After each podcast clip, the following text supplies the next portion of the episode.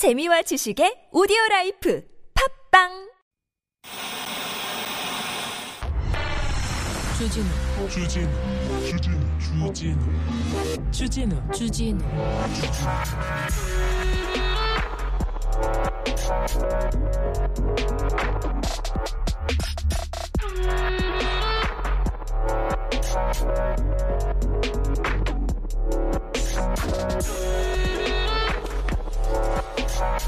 한동안 제가 뜸했습니다. 이재용 부회장 얘기 말입니다. 아, 최, 최근에도 재판 계속되고 있습니다. 아, 부당 합병, 회계 부정, 그래서 불법 승계 이런 건데요. 이런 기사 못 보셨죠? 매우 중요한 건데 이런 기사 못 보셨어요? 한 다섯 개도 기사가 만들어지지 않았습니다. 대신요. 대신 이재용 부회장이 뭐 삼성전자 원로에 원로에 사구제 사구제에 참석했다는 기사는 50개 넘습니다. 50개. 네. 참 직접 챙겼다. 야 원로까지 챙겼다. 대단하다. 따뜻하다. 이런 얘기만 엄청 챙겼습니다. 네. 하, 네. 그냥 그렇다고요. 오늘 공영 언론 나가야 할 길 이러면서 토론회 했다고 하는데 편파 왜곡 왜곡 사례 이렇게 막 하는데 어 공영 언론 어떻게 바뀌어야 하나 이렇게 하는데 첫 페이지 1번에 제가 나왔어요. 제가 제가 편파 왜곡을 했다고 하는데 아니 근데 통계나 내용들이 거의 다 통계치가 정확하지 않아요. 근데 그런 얘기는 안 하고 편파 사례 공영 언론에 대해서 얘기했다 얘기를 하는데 이거 정권 바뀌자마자 뭐 언론 어떻게 다 잡겠다 이렇게 보이는데 그 얘기가 분명한데 그 얘기는 안 하고 공영 언론 어떻게 하겠다 그냥 그렇게 챙겼습니다 근데 국민들한테 중요한 거하고 기자님들이 중요한 게 왜 이렇게 다릅니까 어 국민들이 원하는 언론하고 기자들이 바라는 언론하고 왜 이렇게 다릅니까? 그런 생각 해봅니다. 걱정돼서 그렇습니다. 여기는 순수막 방송 아닌 밤중에 주진우입니다.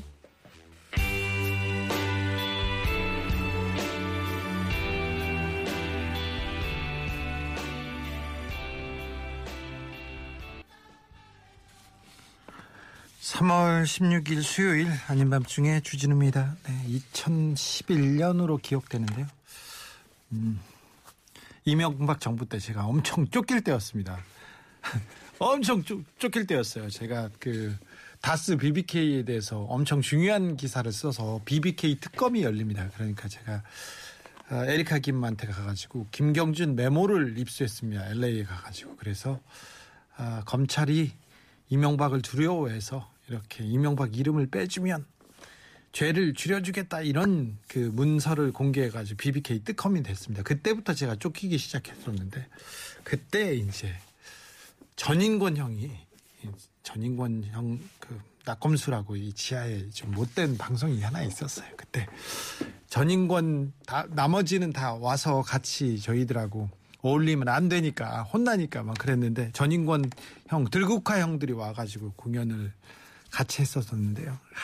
그 먼저 와가지고 전인권, 최성원 그리고 주찬권 형이었던 거예요. 그 형들이 와가지고 연습을 하면서 이 노래를 딱 불렀는데 아, 너무 감동적이어서 눈물이 또르륵 이렇게 한 방울 흘렸던 그 생각이 갑자기 납니다. 정말 외람되오나 네, 그 얘기로 시작했습니다. 아, 마리스텔라님, 여긴 좋은 노래 들려준다고 누가 소문 좀 내줘요. 좀 내주세요. 요즘 MB 사람들이 다 나와가지고 저는 간이 콩닥을 콩닥콩닥해. 어 다시 쫓기기 시작할 것 같은 그런 생각이 막 들어요. 네 여기는 순수 음악 방송이라고 노래만 잘 들어준다 이런 얘기, 어? 사는 얘기 하는 데다 따뜻한 데다 이런 얘기를. 네 알겠어요. 정말 외람되오나. 네. 자, 소통만이 성장한다. 공영 언론 대표 되셨네요, 주 기자님. 그러니까 일본어로 제 이름을 어유 뚱 이렇게 보고서에다가 어이구 참. 만만해서 그런가 봐요. 만사구구님, 주디 MB에 대한 애정, 이재용 씨에 대한 관심 부족했던 것 같아요. 우리 반성하고 관심을 모아드려. 그렇습니다. 저도 그 생각했어요. 아, 내가, 제가, 에, 저기, 어, 제가 그, 유튜브 채널이 하나 있었는데 주기자라고 주기자라고 유튜브에 이- 있었는데 이름은 이씨 방가. 네 이씨 이명박 이재용 그리고 방가 박근혜 그리고 방상훈 집안 얘기를 조금 더 하겠다고 했는데 제가 좀 모자랐구나 정성을 들여야 되겠구나 이런 생각을 아직도 더 하고 있습니다. 네. 어, 오늘은 청취자들의 마음을 청취 청취자들의 마음을 완전히 사로잡은 두 분입니다. 법률계 환상 듀오 솔변 필변 두 분 모시고 생활 속에 꼭 알아둬야 할 법률 상실 상식 알아보겠습니다. 정각행님께서 코로나 양성 자택 격리 중인데요. 3차 접종까지 받아서 덜 아프게 지나갈 것 같습니다. 다시 한번 질병청에 관- 감사드립니다. 제 주변에도 코로나 걸린 사람들이 많습니다. 그런데 하나도 아프지 않아 그냥 지나가 나는 하루 이틀만 좀 아픈 척하고 말았어. 그런 사람들 많습니다. 우리가 빨리 접종을 3차까지 끝내놔서 2차, 3차 맞고 나서 코로나를 어, 코로나 정점을 만나게 돼서 그나마 이 피해를 이렇게 줄인 거 아닌가 이런 생각도 해봅니다. 계속 언론에서 뭐 전 세계에서 일이다, 뭐 우리 걱정이다 하는데 지금 코로나에 대한 걱정 그렇게 크지 않지 않습니까? 그래도 아무튼 거리두기 하시고 마스크 쓰고 그리고 각별히 조심하셔야 됩니다. 우리는 지금 코로나 시대 가장 위험한 시기를 지나가고 있습니다. 그래서 말인데요. 그래서 말하는데 코로나 감염 예방과 중증 사망 위험 줄이기 위해서 18세 이상 3차 접종 필요합니다. 2차 접종 3개월 경과하면은 사전 예약하시거나 아니면 카카오, 카카오톡 네이버에서 자녀 백신 예약 후에 가까운 병원에서 3차 접종 가능합니다. 꼭 하십시오. 현재 18세 이상 성인 중에 미접종자 대상으로 노바백스 접종 실시하고 있습니다. 그러니까 3월 7일부터 지척, 지정 위탁 의료기관 유선 문의를 통해서 잔여 백신 예약하고요. 당일 접종도 요즘은 다 가능합니다. 청소년의 오미크론 확산 속도 빨라서 걱정입니다. 예방접종을 위해서 예방접종을 통해서 학습권 보호 더욱 중요해졌는데요. 안전한 학교 생활을 위해서 미접종 청소년 코로나 예방접종 적극 동참해 주시길 바랍니다. 자, 우리는 오늘 생활 속 법률 상식 배우는 날입니다. 공부하는 날입니다. 그리고 또 억울함이 있으면 호소하는 날입니다. 어디로? 샵0951 짧은 건 50원 긴 건 100원이고 TBS 무료입니다. 유튜브에서 아닌 밤중에 주진우입니다. 검색하시면 실시간으로 채팅창에서 만나보실 수 있으니 여기에 얘기하셔도 됩니다. 선물 소개하고 바로 모시겠습니다.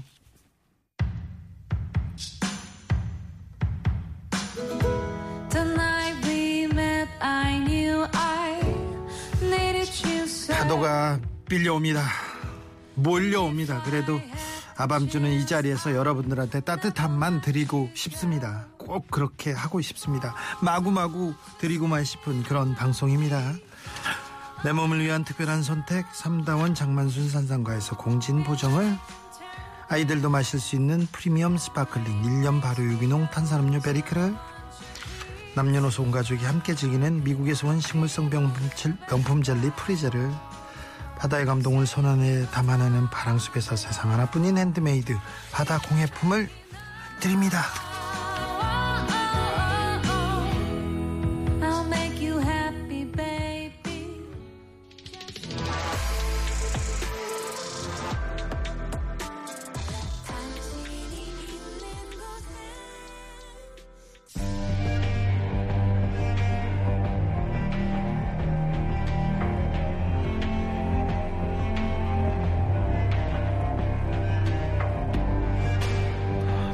뉴스에서 무슨 사건이 나오든 법적으로 하나쯤은 아는 척 합시다. 방구석 교양 쌓기 프로젝트. 나만 없어 교양이 법률편.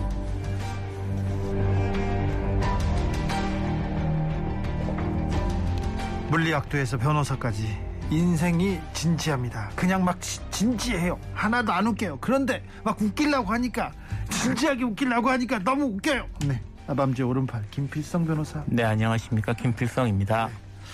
제가 미처 얘기하지 못하는 부분까지 쏙쏙 깊게 파고듭니다. 눈치 빠르고 똑똑하고 잘 웃고 따뜻하기까지도 합니다. 다 가졌다고 하는데 잘 모르겠어요. 아, 아밤주 왼팔 맞습니다. 김소라 변호사 어서 오세요. 안녕하세요. 네. 김필성 변호사. 네. 오늘도 이렇게 진지하게 할 겁니까? 사실 제가 이렇게 진지하지 않은데 네. 여기 오면 이렇게 진지해지네요. 아, 그러니까요. 예, 반성하고 있습니다. 네. 안 웃겨. 아, 예. 네. 네. 웃기려고 하지 마. 네. 네, 알겠습니다. 알겠습니다. 네. 네티나무님 솔변 오늘은 조윤희 배우 느낌 납니다. 감사합니다. 네. 필변 네. 봄이 오고 있습니까? 뭐 오고 있는 건 같은데 날씨가 계속 혹한기하고 지금 복장이 하나도 안 변했습니다. 아, 네. 마음도 춥습니까? 아, 뭐 요새 좀 추운 일이 많긴 하네요. 네, 그렇습니다. 네. 네. 5526님께서 필변 솔변 궁금한 게 있는데요.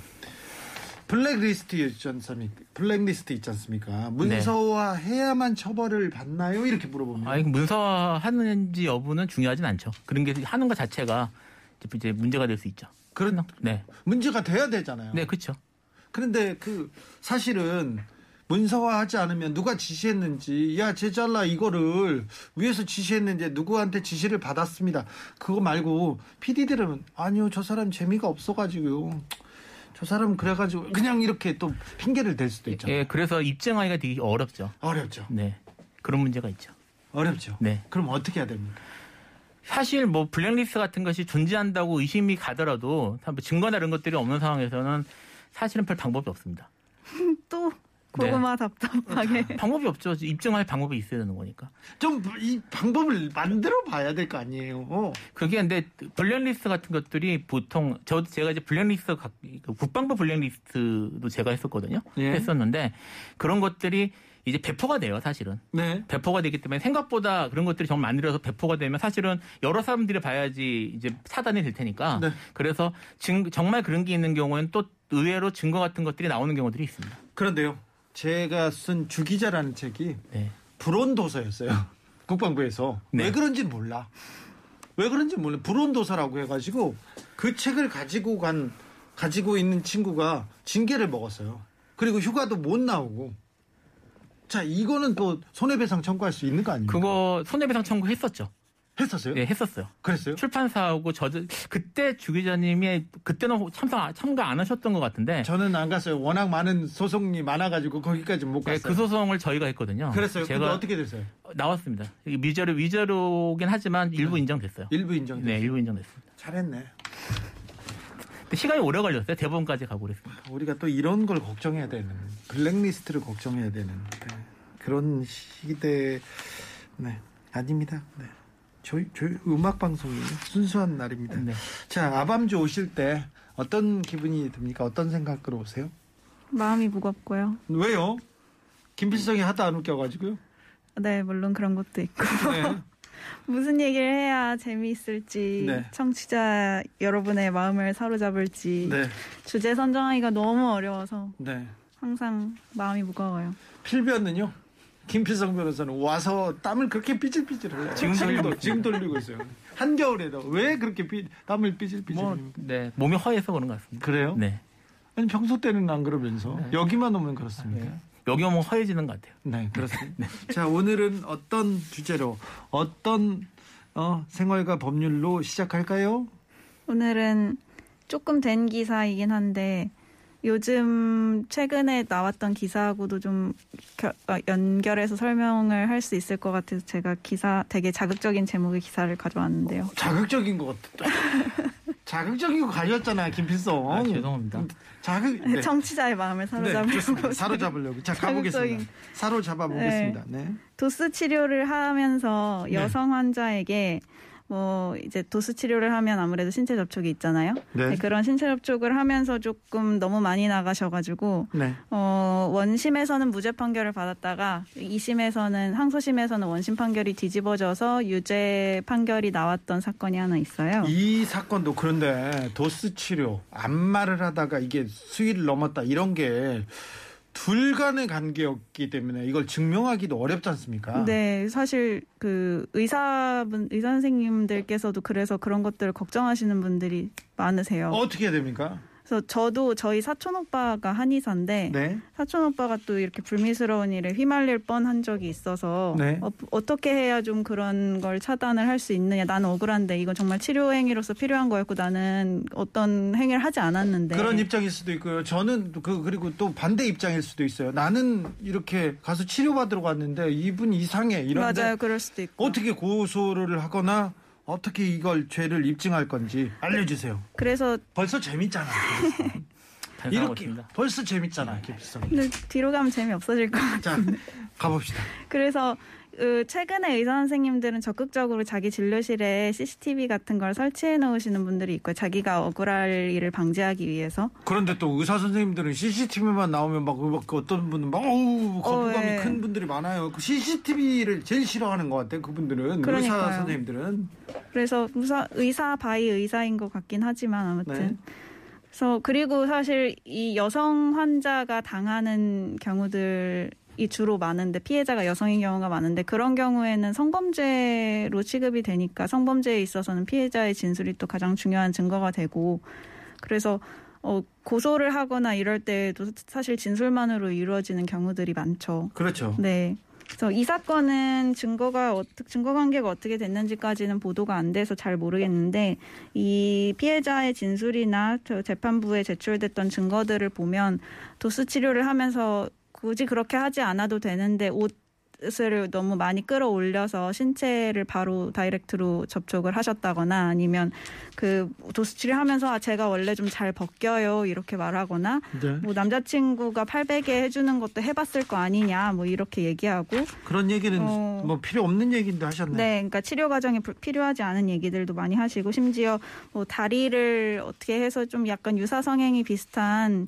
행위들도 하셨었나 봐요. 근데 1심 재판부에서는 어 피고인이 어 성추행을 했다고 인정할 만한 증거가 없다. 해서 무죄 판결했었는데 2심 재판부에서는 어, 피, 피해자인 환자에게 사전에 동의를 얻거나 양해를 구하지도 않고 그렇게 성희롱적인 발언을 하거나 추행으로 오해할 수 있는 그러니까 심지어 그게 추행이 아니었다고 하더라도 오해할 수 있는 행위를 했다면 그것은 추- 추행으로 취급해야 된다라고 하면서 어, 원심 판결을 뒤집고 징역 8개월의 집행유예 2년을 선고한 사건이 있었거든요. 네. 그래서 이렇게 성범죄의 경우에는 사실 피해자의 의사가 어떤지 피해자에게 동의를 얻었는지 안 얻었는지 이런 것들이 되게 중요하고 다른 범죄에 있어서도 좀 그게 어, 피해자의 의사가 어땠는지가 중요한 어, 죄가 있고 그렇지 않은 죄가 있어서 오늘은 그런 얘기들을 좀 해보려고 첫 사건을 이렇게 시작했습니다. 얼마 전에 대통령 선거에 나왔던 허경영 후보가 비슷한 네. 비슷한 혐의로 고발을 당했죠?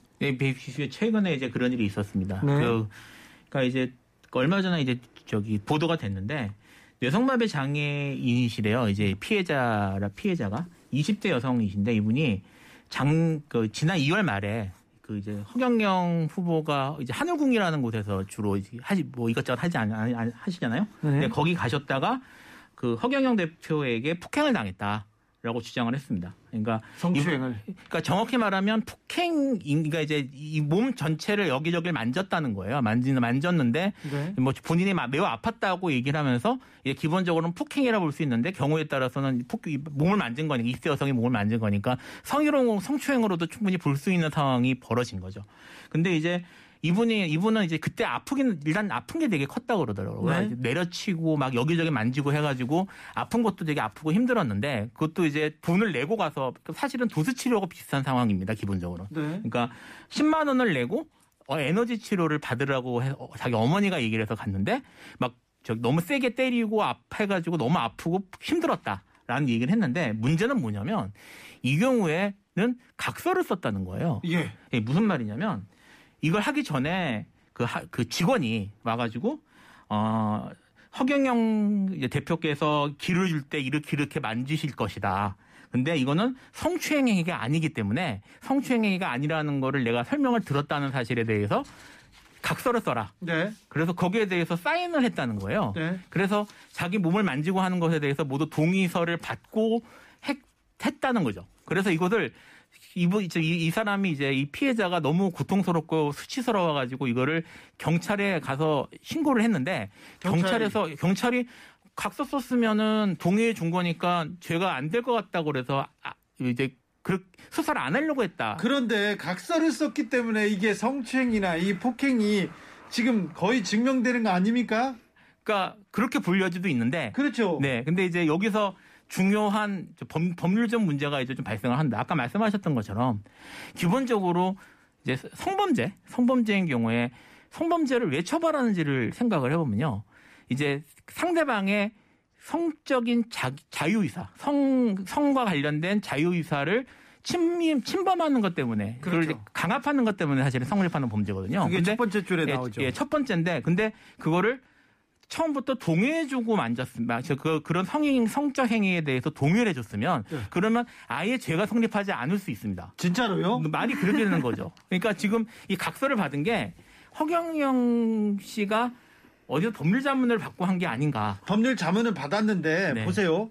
허경영 씨가 의료 행위를 할 수 있습니까? 불법 의료 행위 아닙니까 이거? 그러니까 이제 뭐 그건 이제 의료법 유엔아이님께서 하늘군 구, 하늘군 구분 의료면 없잖아요 물어봅니다. 예, 그러니까 그 근데 그것을 어, 정식의 문제- 의료 행위라고 보느냐부터 출발을 예, 해야 되는 그런 문제도 거죠. 있을 수 있죠. 근데 에너지 기치료라고 하는 것이 의료행위라고 할 수 있는지 뭐 이런 것들도 사실 따져봐야 되는데 어차피 이분은 폭행과 성추행을 이제 문제를 삼으신 거고요. 네.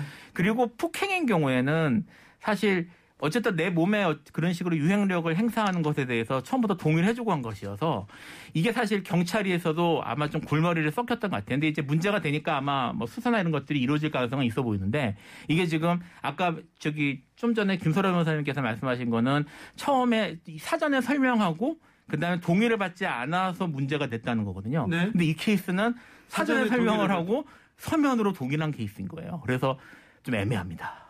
그러니까 애매- 동의를 해도 문제고 안 해도 문제인 그렇죠. 거죠. 각서가 있으면 어 이 사람이 그냥 만지는구나 이 사람이 접촉을 하는구나 이걸 알 수 있잖아요. 그동안 해왔다는 것 지속적으로 해왔다는 게 이게 보여줘서 이게 오히려 이 각서가 어, 허 후보의 이 발목을 잡을 수 있지 않습니까? 그래서 그거 그 점을 이제 피해자나 그 허 후보 허 전 후보님에게 어떤 죄가 있다고 주장하는 쪽에서는 그런 것들에 이제 집중해서 이야기를 해야 될 것 같은데 또 허 후보님 입장에서는 각서 받아서 자유의사에 따라서 각서에 서명하고 나한테 치료 받은 건데 뭐가 문제가 되느냐라고 하실 수 있는 거죠. 똑같은 각서를 두고 해석이 바- 달라지게. 임소영님께서 피해자가 도중에 거부 의사를 확실히 했는지 이게 판결에 영향을 주지 않을까요? 동의 여부와 별개로 어, 또 깊어지고 있습니다. 네, 그럴 수는 있습니다. 그런데 이분이 지- 좀 그좀 내성마비라고 하니까. 네, 좀 어렵죠. 네. 아니 근데 어머님 병원에 가셔야지. 하늘궁에 갑니까?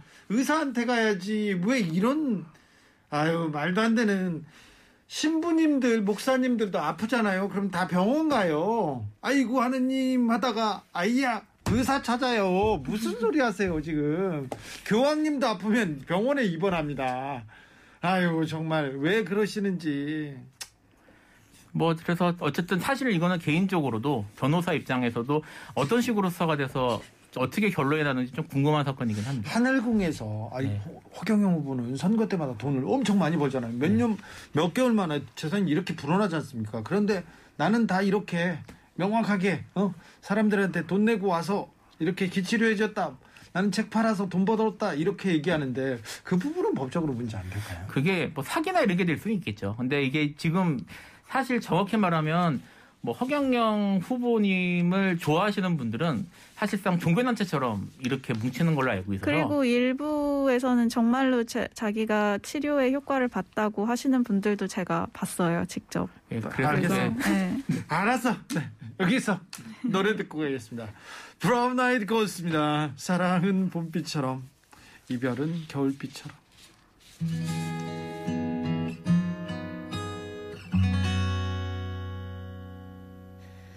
묻지 않을게 네가 떠나는 이유 이제 사랑하지 않는다는 걸 알기에 야윈 너의 마음 어디 매는 어떤 이야기로?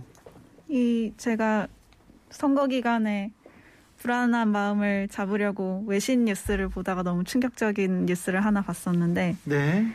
어, 호주에서 있었던 일인데요. 30대 중반의 남성이 60대 중반의 남성의 다리를 자르고 그때 다리를요? 네 다리를 다- 현그 어느 공원이었어요. 예. 퀸즐랜드에 있는 어느 공원이었는데 공원에서 어, 원형의 톱으로 다, 다리를 자르고 왼쪽 다리였던 것 같은데 다리를 자르고 그대로 자리를 떠서 그 남겨진 남성이 결국 그 다리 절단으로 인해서 사망에 이르렀다는 사건이 있었거든요. 그래서 어, 그 삼, 뭐죠? 30대 중반의 남성이 살인 혐의로 결국 나중에 체포가 됐었는데 알고 보니까 그 30대 남성과 60대 남성 사이에 다리를 자르기로 하는 합의가 있었던 것 같다라고 경찰이 수사 결과 수사 상황을 조금 얘기를 했더라고요. 아 결투 같은 거였군요. 결투가 아니라 제가 요게 딱 그 요 보도 이후에 후속 보도가 없어서 제가 오늘 아까도 찾아보다가 원문 기사를 좀 보다 왔는데 60대 남성 다리가 잘라져서 사망하신 분이 평소에 그쪽 다리가 계속 아프다 이거 누가 잘라줬으면 좋겠다 난 자르고 싶다 이렇게 계속 얘기를 하고 다니셨대요 그 동네 주민들한테 네. 근데 당연히 의료인은 물론이고 의- 이웃들도 도와줄 리는 없잖아요. 근데 어쩌다 보니 이 30대 남성이 어 그럼 내가 해줄게 하고 이제 진정제를 투여하고 같이 펍에서 술을 마시다가 진정제를 투여하고 다리를 자르고 가신 거죠. 잘라달라고 해서 자른 게 되는 거죠. 그래서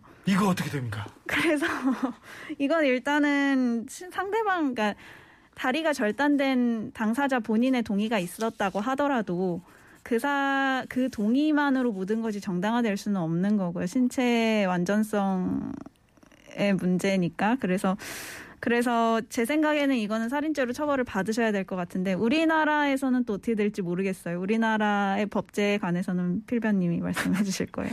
그러니까 사실 이제 이야기를 꺼- 이야기를 하게 된 게 물론 이제 김소라 변호사님하고 초- 사실 얘기도 했었는데 시- 신기한 신기하다기보다는 좀 끔찍한 일이죠. 좀 희한한 일이 생겼다고 생각은 했는데 아까 이제 저희가 동의 이야기 있잖아요. 동의 각서 이런 얘기를 했는데 동의와 각서를 받으면 뭘 해도 상관이 없다라고 생각할 수도 있는데 그렇지 않다라는 얘기를 좀 하고 싶어요. 이 케이스 같은 경우에 이게 아까 이제 뭐 폭행이나 폭행 같은 경우도 조금 애매하긴 합니다만 폭행이나 아니면 저기 뭐 성범죄와는 달리 예. 어 상해 그러니까 몸을 다치게 하는 경우에는 동의를 했더라도 상해죄가 우리나라죄로 그렇죠. 합니다. 우리나라에서 이거 처벌됩니다. 우리네. 우리나라에서는 처벌이 되고요. 살인죄로 처벌될 것 같습니다. 이거는 이거는 뭐 살인의 고의가 인정될지 여부가 좀 애매해서 아마 그 이제 피의자가 된 30대 남성은 당연히 나는 고의가 없었고 다, 나는 해달라고 해서 해준 거다. 나는 살인죄는 억울하다 이렇게 주장을 하실 텐데 그- 그렇다고 하더라도 상해 치사까지는 이제 될수 우리나라 될수 동의를 있고요. 해도 해도. 예, 해도 되고요. 네. 그 이런 케이스 이제 좀 약간 극단적으로 내가 죽고 싶다. 네. 나를 죽여달라. 죽 그러니까 내가 나를 살인죄를 상대방이 나를 죽이는 것에 대해서 동의를 해주는 경우도 있을 수 있잖아요. 아이고. 죽여달라고. 네. 이런 경우에도 어, 범죄가 성립이 됩니다. 그래서 네. 그 실제로 좀 문제가 되지 않나요? 안락사 네. 그 하시, 하는 하는. 경우나 이런 것들이 문제가 됩니다. 네, 네, 네. 뭐- 모든 케이스가 전부 동의를 한다고 되는 건 아니고요. 네. 동의가 동의가 안 되는 부분들은 아침 말씀하셨던 것들은 신체에 대해서 직접적인 무슨 피해나 아니면 생명의 위협이 있는 경우 이런 경우에는 피해자의 동의가 있더라도 범죄가 성립할 수 있습니다. 앨런 머스크가 푸틴한테 어제 도전장을 던졌어요. 너와 나하고 1대1로 결투하자.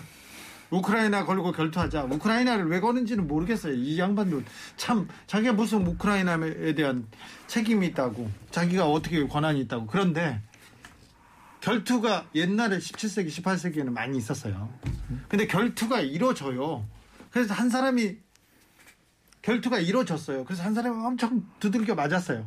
한 사람은 괜찮고 아니 이, 이럴 경우는 어때요? 그런 경우도 범죄는 성립을 합니다. 범죄 동의가- 됐죠. 범죄, 폭행. 폭행하고 범죄가 성립할 수 있고요. 이게 이제 보- 북행인 경우에는 반의사 불벌죄라고 해서 나중에 저 사람 처벌하는 걸 난 원하지 않아요라고 하면은 처벌 안 받고 넘어갈 수 있는데 사람을 이제 폭행이라는 게 쉽게 하면 폭력을 행사하는 거잖아요. 폭력을 행사했는데 상대가 다쳤다. 다치면은 이가 달라집니다. 다치면 내가 저쪽에 합의를 했다, 내가 오케이 했다라고 하더라도 그때부터는 처벌을 받아요. 근데 그게 너무 애매한 것 같아요. 폭행을 하면 당연히 사람이 다치고 당연히 상해에 이르는 거 아닌가요? 근데 그게 좀 애- 실무상으로 좀 애매하긴 네. 한데 그래서 상해 상, 상해를 입은 걸로 보냐 어떻게 만들자 이런 것들은 사실은 법기술적인 게 좀 있는데 거기에서 그런 거 얘기하기 좀 그렇고요. 갑자기, 어쨌든 갑자기 네. 아, 갑자기 무서워졌어요. 그런 분들이 많습니다. 3631님께서 상대가 이거 부탁을 해서 죽여달라 부탁 을 해가지고 그런 건데 이게 그러면 자살 방조죄인가요? 아니면 뭐죠? 자살 방조죄가 되는 거죠. 만약에 그렇습니다. 죽- 죽이는 게 된, 자- 죽는 걸 도와주는 게 된다면 네. 자살 방조죄가 되는 거고, 그렇죠. 자살 자살하는 걸 도와줬을 경우에 자살 방조죄가 됩니다. 자 빨리 넘어가죠. 무서운 얘기는. 네. 네. 뭐 사실- 노래 듣겠습니다. 네. 빌리 아일리시 배드 가이. 절대 폭행은 안 됩니다. 절대 폭력으로 네. 전쟁으로 일을 해결하려는 거는 절대 가장 무식하고 예, 무능한 사람들이 하는 일입니다.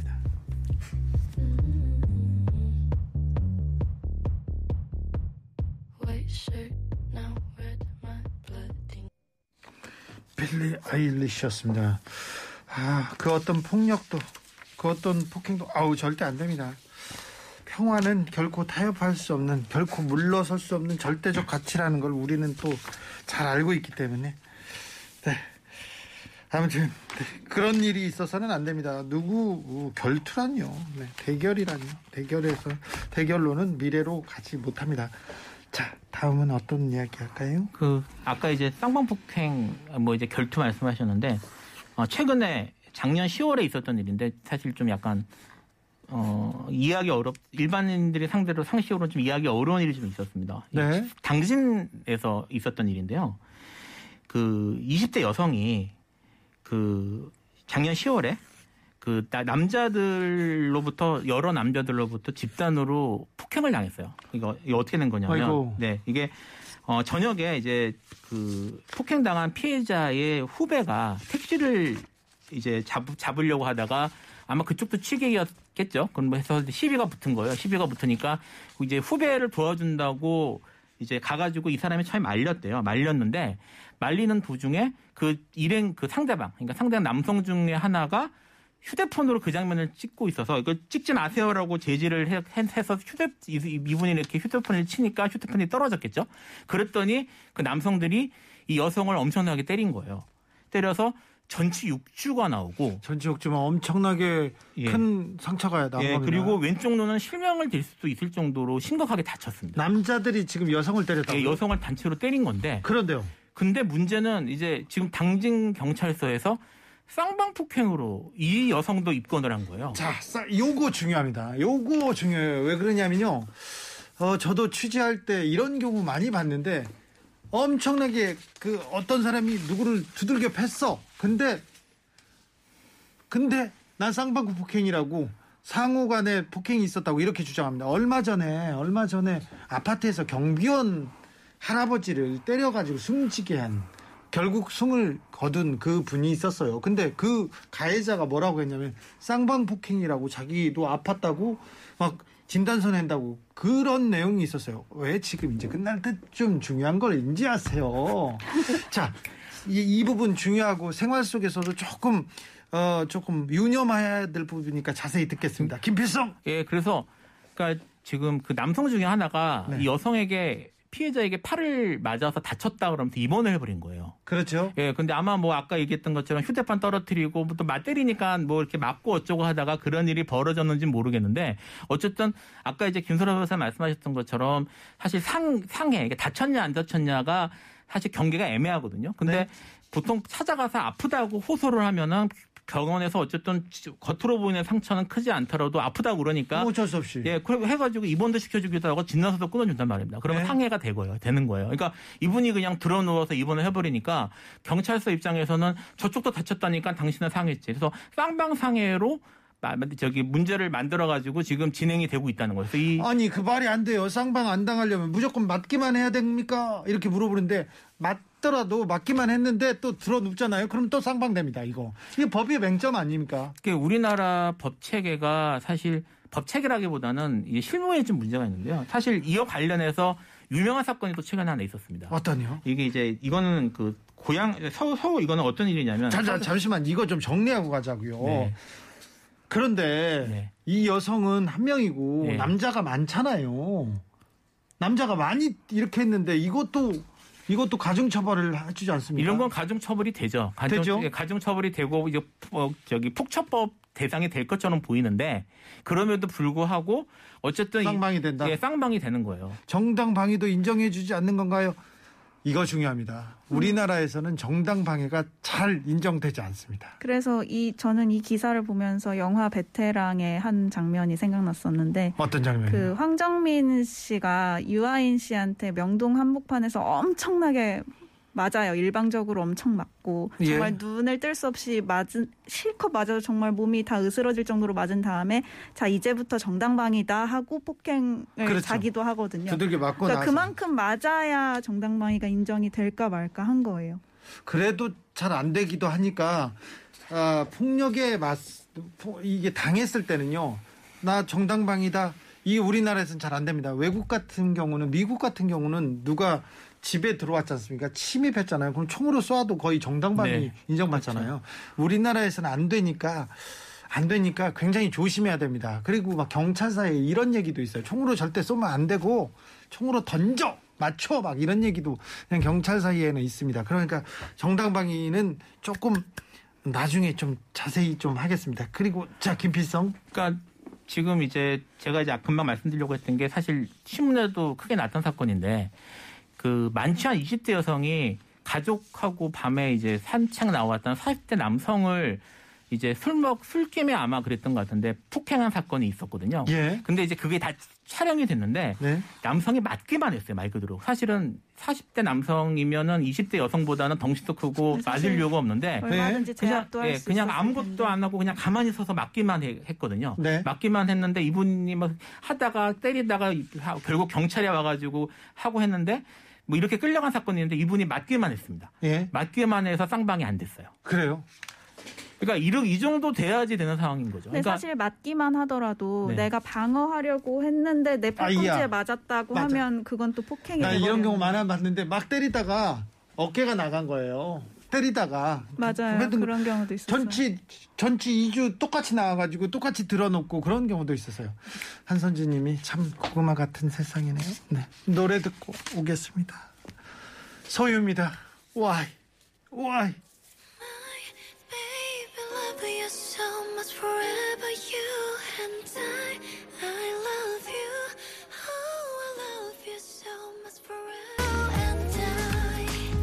온양 안 온양 님께서 예전에 소망, 도망가는 소매치기를 몸싸움 끝에 잡았는데요. 폭행으로 조사받고 벌금형 받았습니다. 그 일이 있고 나서 다른 사람 일에 끼어들지 않으려고 합니다. 이건 좀 잘못된 것 같습니다. 그러니까 전반적으로 뭐 그건 다시 한번 제가 말할 기회가 있으면 좋겠는데 정당방위 이런 것들이 우리나라에서 너무 인정을 안 해줍니다. 네. 그래서 거의 없다고 봐야 될것 예, 같아요. 거의- 우리나라에서는 실제로 정당방위라는 개념이 거의 없어요. 예, 거의 인정을 안 해주고 사실 법원이 그런 식으로 하고 있는 거라서 네. 이거는 이제 우리나라 법 실무에 좀 문제가 있는 거죠. 네. 사실 법이나 법문이나 판례는 축적이 잘 되어 있는 편이거든요. 근데 다 안, 그러니까 인정을 안 하는 쪽으로 축적이 되어 있어서 문제지. 실무 관행이 좀 바뀌어야 될 것 같아요. 네. 네. 남순현님께서 집에 들어온 도둑도 때리면 폭행이라고 합니다. 그렇습니다. 집에 들어온 도둑인가요? 강도인가요? 때려가지고 때려가지고 숨진 경우가 있어요. 그분 살인죄로 감옥에 가셨어요. 네, 네, 그렇죠? 네, 맞죠? 맞아요. 알겠습니다. 내가 좀 알아요. 5052님께서 솔변 필변 국회로 보냅시다. 법 개정 빨리 해주십시오. 이런 이런 거는 좀 고쳐야 될 것 같아요. 사실 뭐 어떻게 그러니까 어- 그런 그런 것들 고쳐야 될 게 많아요, 사실은. 제- 그죠? 예, 고쳐야 될 게 많은데 사실 그런 것들은 잘 안 고쳐지죠. 왜 어려운가요? 이게 이게 그 사실 당장의 정치적 이슈가 되진 않으니까. 중요하지 않다고 생각돼서요. 뭐 그러니까 뭐 이제 그러니까 정치적으로 현안이 되는 경우는 많지 않잖아요. 그러니까 이제 안, 안, 안 하는 것 같아요. 사실 각 국회의원들이 각자의 특성을 살려서 누구는 이 법률에 집중하고 누구는 저 법률에 집중해서 조금 조금 조금씩 이렇게 열심히 그렇죠. 일을 해주시면 좋겠는데 그렇죠. 300명이나 되잖아요. 다 바꿀 수는 없, 없으니까 한두 사람이 전문적인 분야, 한두 사람은 나는 여기에서, 나는 저기에서 그렇게 법을 만들었으면 좋겠는데 그런 노력이 좀 부족한 것 같습니다. 그죠? 네. 네. 대신 또 자기 특권들 월급 올리고 막 그런 데는 대단히 또 똘똘 뭉쳐가지고. 네, 주- 주목하고 싶은 국회의원들께서 주목하고 싶은 주제는 손에 꼽을 정도로 한정이 돼 있는 것 같아요. 네, 그것도요. 아니 국민들은 항상 똑같이 살고 있는데 언제는 뭐가 중요했다가 언제는 뭐가 또 중요했다가 이게 뭔지 또 모르겠어요. 예, 언론에서 국민들이 관심을 가지면 그때서야 좀 일을 합니다. 네. 그 러니까 깨어있는 시민만이 이 사회를 밝게 만들고 앞으로 전진시킨다 이런 생각은 계속 하게 됩니다. 네. 이번 대선에서도 보셨지 않습니까? 네. 어, 박광열님께서 속 터지는 법 이야기네요. 네, 죄송합니다. 네, 끝날 때 끝날 때 아주 지금 쌍방 폭행 그 정당방이 좋은 내용으로 넘어갔어요. 이제 끝날 때좀 나왔어요. 0407님 다음에는 시원한 법 얘기해 주세요. 사실 그것 때문에 오늘 얘기도 했는데 네. 법 이야기가 시원하기가 쉽지가 않아요. 사실 아, 그래서 다음, 다음번에 한다고 해야지 정치자들한테. 예, 노력해 보겠습니다. 알겠습니다. 네. 오늘도 감사했습니다. 필변 솔변 감사합니다. 네, 감사합니다. 감사합니다. 영화 About Time이란 영화가 있는데요. 자기의 미래를 알아요. 자기 time slip이라 모르겠다. time 뭐라고 해야 되나? 돌아갈 수 있어. 과거로 돌아갈 수 있는 사람인데 그러니까 시간을 조정할 수 있는 사람인데 뭘 하냐면은 가족들하고요. 가족들하고 시간을 보내고 피크닉 가고 탁구 치고 책 읽고 아무것도 안 하고 또 가족들이랑 사랑하는 사람하고 탁구 치고 영화 보고 이 얘기하고 그렇게 보냅니다. 아 시간을 조정할 수 있다면 어, 앞으로 가서 복권 사면 되는데 어, 주식 투자하면 되는데 그런 거 안 합니다. 그냥 행복하게 그렇게 보냅니다. 그런 걸 보고 아 힘들 때 어려울 때 아, 행복이란 또 시간이란 사랑이란 그런 생각을 하게 됩니다. 울진과 삼척에 아, 산불 너무 오래 탔어요. 많이 탔어요. 그래서요 밤낮 없이 고생하신 분들 너무 감사하고 죄송하고 네, 미안하고 막 그렇습니다. 특별히 소방관님들 너무 감사합니다. 진화 작업에 밥은 먹어야 하니까 그래서 삼척 지역에 중국집에 주문을 했던 모양이에요. 네. 중국집에서 먹은 식사가 170인분입니다. 그런데요. 중국집 사장님이요. 아, 고생했다고 이 돈을 안 받겠다고 합니다. 산불 현장에서 지역민을 위해서 땀 흘려 주신 것만도 충분한데 밤잠 못 자고 이렇게 고생했는데 음식으로나마 조그마한 고마움 갖고자 한다면서 이렇게 얘기하셨습니다. 영화춘의 사장님, 아, 너무 따뜻하고 너무 감사합니다. 네. 금방 주민들 모두가 숙식을 제공하고 다 또 다른 도움을 주시기로 했어요. 노력했고요. 와. 역시 이런 시민들, 국민들이 있어서 우리 사회가 앞으로 잘 굴러가는 것 같습니다. 영화춘 사장님, 존경합니다. 네. 부자 되세요. 돈벼락 맞으십시오. 네. About Time의 OST 중에 How Long Will I Love You 들으면서 저는 여기서 인사드리겠습니다. 지금까지 주진우였습니다.